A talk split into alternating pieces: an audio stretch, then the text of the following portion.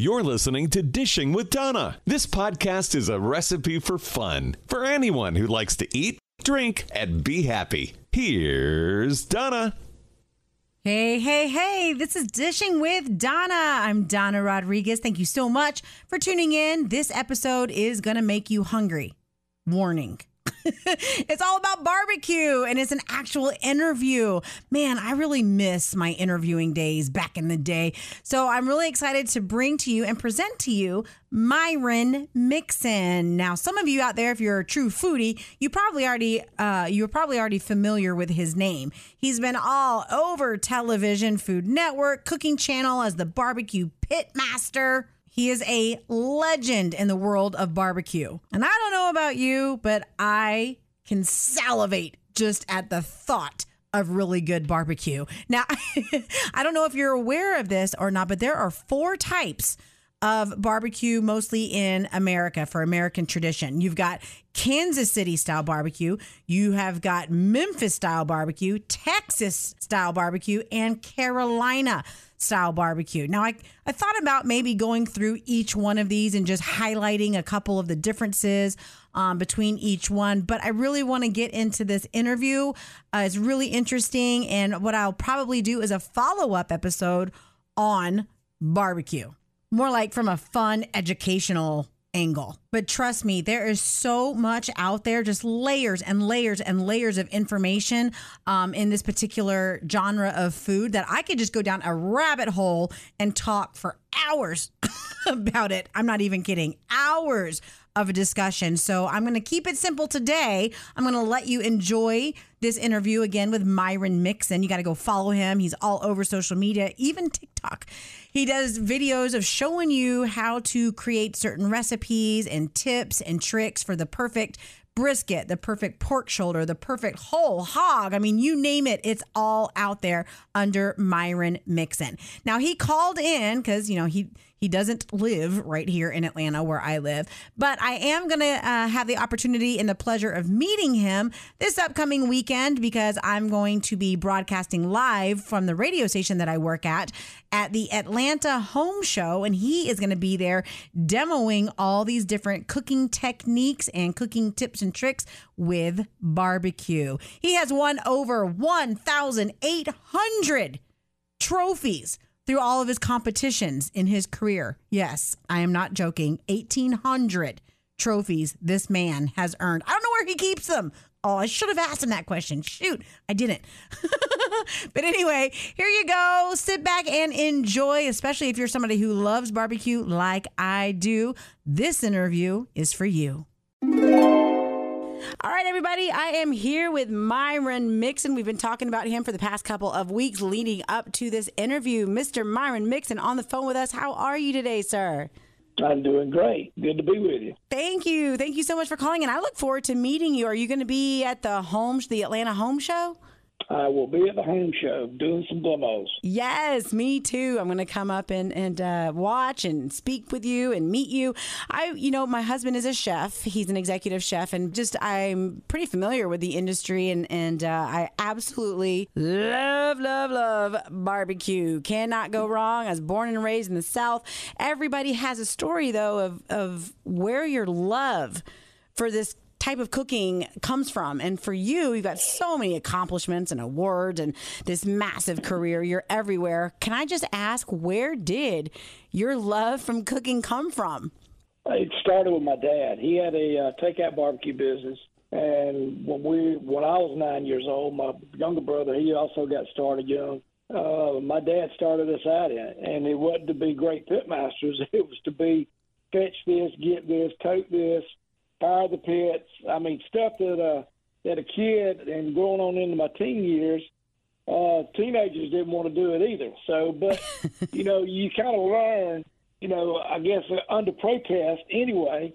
But as I got older, wanting to please your dad, wanting mm-hmm. to do better and get those out of boys, I learned. I picked it up. I, I figured it out, and uh, took what I, the knowledge I learned from him and went into the competition world, and that's how it all got started.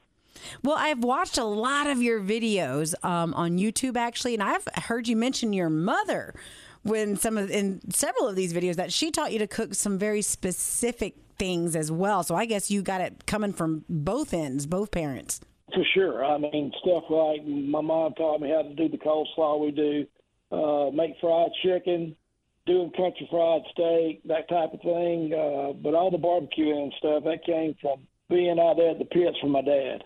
Now, was he a, a pit master? Was he a competitor too? No, he didn't believe in the competing part of it. He believed in the working part of it, making money with it. Wow. And uh, he, uh, matter of fact, he passed away before I ever started competing. oh. He was 56 years old. He passed away in 1996 Mm. in uh, January, and I never did compete until the June of that year. So he never saw me compete. Now, why did you decide to do that route? If he didn't do that route, what made you want to do that? Well, the thing is, we got a big contest uh, right here in our community. It's been going on since 1982, and the fact is, there's like 150 teams go to. it. It's called the Big Pig Jig, and I always wanted to do it. I mean, I always wanted to cook in it, you know. And because of him, we never really got out there and did it because we need to be working. We need to be selling barbecue. We need to be doing whatever else that was actually a job. And uh, I took that opportunity. We also, uh, my mom and dad started a sauce company. Mm. And we took that opportunity to go and compete, try to do well, and promote that barbecue sauce. Right out the bat, I did really well, and I continued to have a career doing well in barbecue competitions. And that led into being able to do the TV shows, doing the cook schools, writing the cookbooks, opening restaurants, doing the things I do today. Now, I read that you have over 1,800 trophies and still counting. Is that correct? Or was that a That typo? correct. no, that's correct. Uh, uh, we won over 230 something grand championships. I won five world championships. Been team of the year for the Memphis May Circuit nine times, and uh, wow. I don't know how many state championships, but I think it's like maybe 30 of those. But we wound up, I got inducted into the Hall of Fame, Barbecue Hall of Fame in Kansas City in 2013. Wow. So it's just, I've had a great career. I've been very blessed. Oh my gosh. Well, let me ask you a question then, because a lot of people that aren't in the uh, industry, the food industry in any way, shape, or form, they're not aware of all the different uh, levels and or categories, I should say. I'm sorry, all the different categories that you can compete in in um, in this route. Do you have a favorite? Do you have a favorite category? I, I got two of them. Uh, my favorite is to do whole hog. That's what we won our five world championships with. But I also love doing brisket, which that will be what I'm doing at the At the home show, yes. I'll be, I'll be, demo, I'll be demoing the uh, the brisket there. So, but those two are my faves. I mean, the really and truly, I was born and raised doing pork. Uh-huh. Being from the south, you know, when you mention barbecue, everybody always first thing assumes pork. Pork, yes. But uh, the, the beef came on a little bit later in my career, but I learned uh, to execute well. Won a lot of trophies with it. Won a lot of grand championships with it. So uh, that'll be what we're demoing up here in Atlanta. Mm, I can't wait.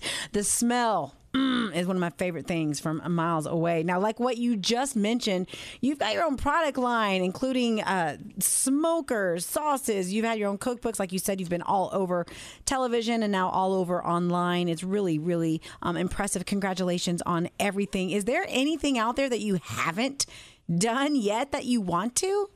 No, not really. I mean, the thing about it is, I've pretty well, I've done a lot more than I ever thought. I mean, when I was competing and winning, I never dreamed that that was going to be, you know, the catalyst that put me in all these other things in the barbecue world. But the big thing was getting on TV with Barbecue Pitmasters on the Discovery Network.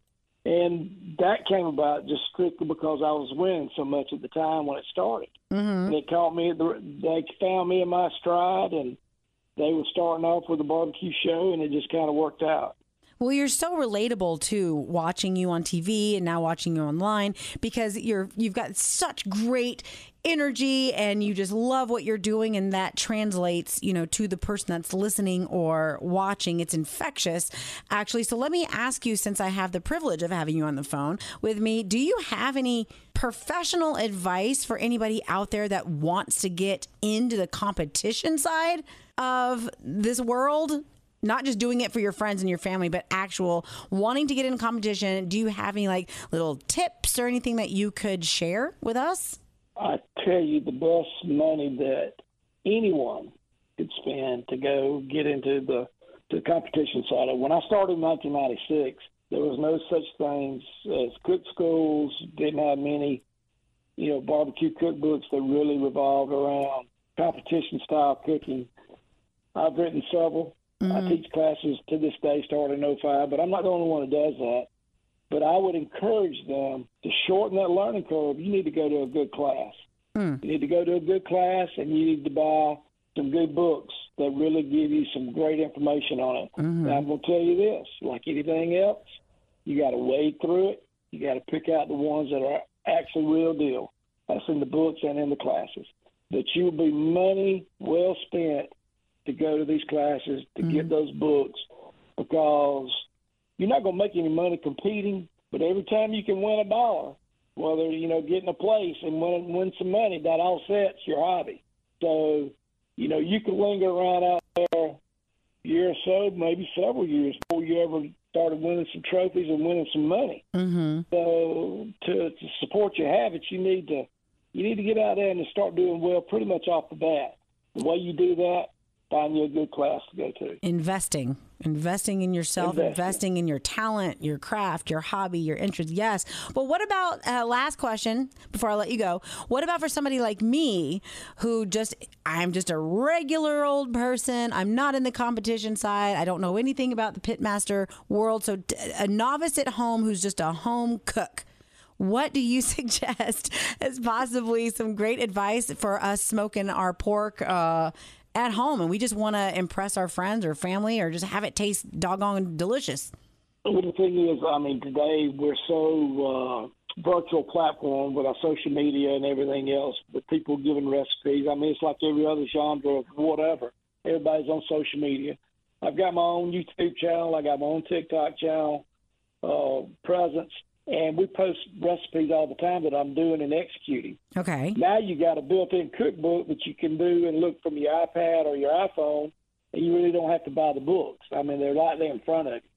So that would be the best advice that I Okay. could give anybody cooking today, uh, because you know not many of us like to read anymore. Actually, get a book and sit down and read.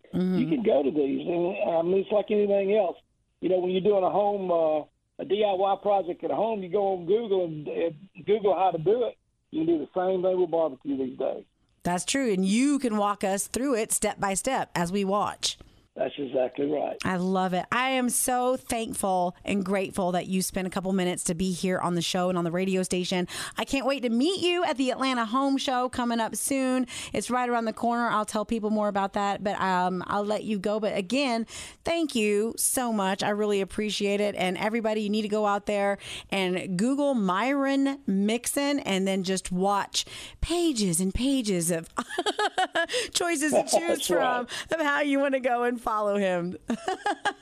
Thank you. We'll have some good brisket when I see you. I can't wait. My mouth is watering already. Thank you. Thank you so much. Have a good one. Take care. Bye bye. Bye.